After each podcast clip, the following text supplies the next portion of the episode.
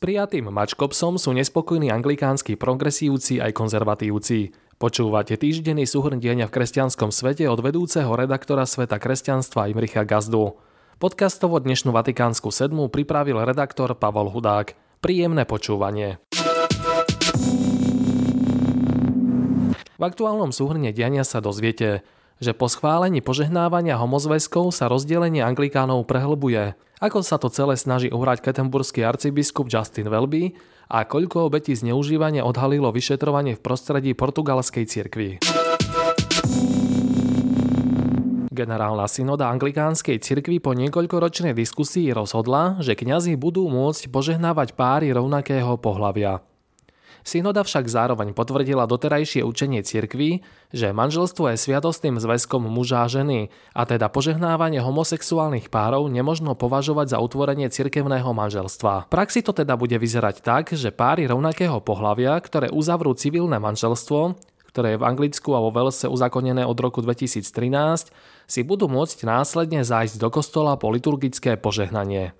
Rozhodnutia na spôsob mačkopsa si zaslúži niekoľko poznámok. Najprv dôležité terminologické spresnenie. Keď sa povie anglikánska cirkev, väčšina ľudí si predstaví anglikánskych veriacich roztrúsených po celom svete.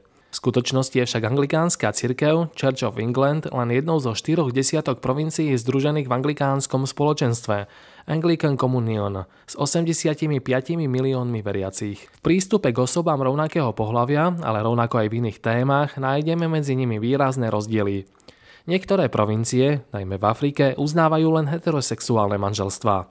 Iné sobášajú homosexuálne páry, napríklad episkopálna cirkev v USA, škótska episkopálna cirkev či anglikánska episkopálna cirkev v Brazílii, kým ďalšie, ako najnovšie materská anglikánska cirkev, považujú za sviatostné len heterosexuálne manželstvá, ale popri tom požehnávajú aj homosexuálne páry. Udržať v tom celom jednotu je takmer nemožné. Ukázala to minuloročná Lambecká konferencia, čo je najvyššie fórum anglikánskeho spoločenstva, ktoré sa schádza raz za 10 rokov, potom štiepenie medzi austrálskymi anglikánmi a rovnako aj aktuálna synoda. Nespokojní sú po nej progresívci, ktorí by chceli dosiahnuť sobášenie homosexuálnych párov, ale aj konzervatívci, pre ktorých je cez čiaru už aj ich požehnávanie. Oxfordský biskup Stephen Croft, ktorý patrí medzi najvýraznejších podporovateľov redefinície manželstva, sa netají tým, že požehnávanie je len prvým krokom k dosiahnutiu sobášenia homosexuálnych osôb.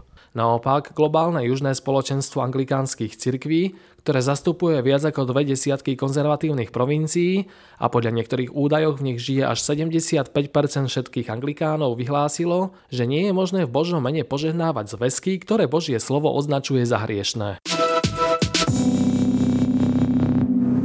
A čo na to ketemburský arcibiskup Justin Welby, ktorý je duchovnou hlavou anglikánskej cirkvi i celého anglikánskeho spoločenstva? Aktuálne rozhodnutie označil za moment radosti a oslavy, no zároveň vyhlásil, že on sám homosexuálne páry nebude požehnávať, aby tak neohrozil jednotu a pastoračnú starostlivosť o celé spoločenstvo. Po minulotýžňovej synode sa arcibiskup Velby poponáhľal do Afriky, ktorú len nedávno navštívil spolu s pápežom Františkom, aby upokojil tamojšie konzervatívne provincie. Príhovore k stovke anglikánskych lídrov k Hane dokonca priznal, že v uplynulých týždňoch bol dvakrát predvolaný do britského parlamentu, kde na neho poslanci tlačili, aby presadil sobášenie homosexuálnych párov. Na záver ešte dva postrehy. Pohľad na výsledky hlasovania delegátov generálnej synody anglikánskej cirkvi je viac ako zaujímavý. Kým medzi biskupmi získalo požehnávanie homozväzkov jednoznačnú podporu, 36 boli za, proti boli 4 a 2 sa zdržali, medzi kňazmi to už bolo o mnoho vyrovnanejšie. 111 ich bolo za, proti boli 85 a traja sa zdržali. A medzi laikmi sa hlasovanie skončilo takmer remízou. Za požehnávanie homosexuálnych zväzkov bolo 103 laických delegátov, proti boli 92 a 5 sa zdržali. Potvrdilo sa takto, čo môžeme sledovať aj v prípade iných cirkví, napríklad u metodistov, že tradičné biblické učenie zastávajú skôr radoví veriaci ako hierarchia. No zároveň je tu ešte jeden trend. Aj keď v súčasnosti mocenské aj keď v súčasnosti mocenské a ekonomické ťažisko anglikanizmu leží na progresívnom, no duchovne vymierajúcom severe, jeho budúcnosť sa nachádza na rastúcom a zároveň konzervatívnom juhu.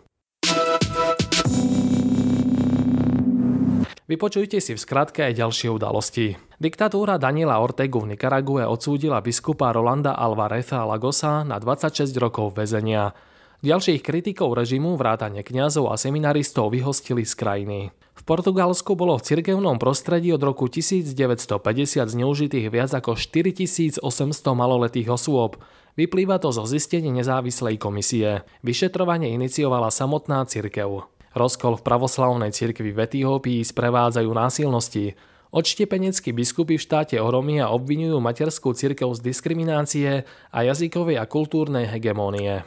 V Mexiku zastrelili 53-ročného kňaza Juana Angula Fonescu. Dôvodom vraždy mohol byť spor o pozemky. Grecko-katolícky biskupy Cyril Vasiel, Peter Rusnák a Milan Lach navštívili Vatikán. Prijal ich prefekt dikastéria pre východné cirkvy Claudio Gugerotti. Bratislavská arcidieceza a Žilinská dieceza si pripomenuli 15. výročie svojho vzniku. O reorganizácii diece z latinského obradu na Slovensku rozhodol v roku 2008 pápež Benedikt XVI. Slovenská republika si bude prenajímať bývalú rezidenciu kardinála Jozefa Tomka. Bude slúžiť ako sídlo Slovenského historického ústavu v Ríme. Na našom webe svetkresťanstva.postoj.sk si nenechajte újsť aj ďalšie zaujímavé články, rozhovory, reportáže a spravodajstvo.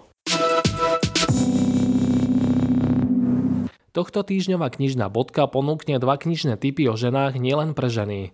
Prvým je kniha komentátora Českého rozhlasu Plus Jana Fingerlanda Hebrejky s podtitulom Biblické matky, démonky, kráľovny i milenky. Autor podcastu Předvážená Bible sa neobmedzuje len na prerozprávanie osudov viac či menej známych biblických žien, ale skúma aj to, ako tieto príbehy v priebehu stáročí chápali rabíni, teológovia či rôzne sekty, ako ich stvárnili maliari, filmári alebo spisovatelia. Druhým typom je kniha biblistu Františka Trstenského Uzdravená Kristom, ktorá vyšla tento rok vo vydavateľstve GG Kežmarok, ktorej sa venuje 12 evaniliovým ženám, ako sú Mária z Magdalí, Jairova dcéra, Petrova testina, Naimská vdova či Samaritánka. Na ich príbehoch autor ukazuje novosť Kristovho posolstva v pohľade na dôstojnosť a povolanie ženy. Prajeme vám radostný posledný fašiangový víkend. Do počutia.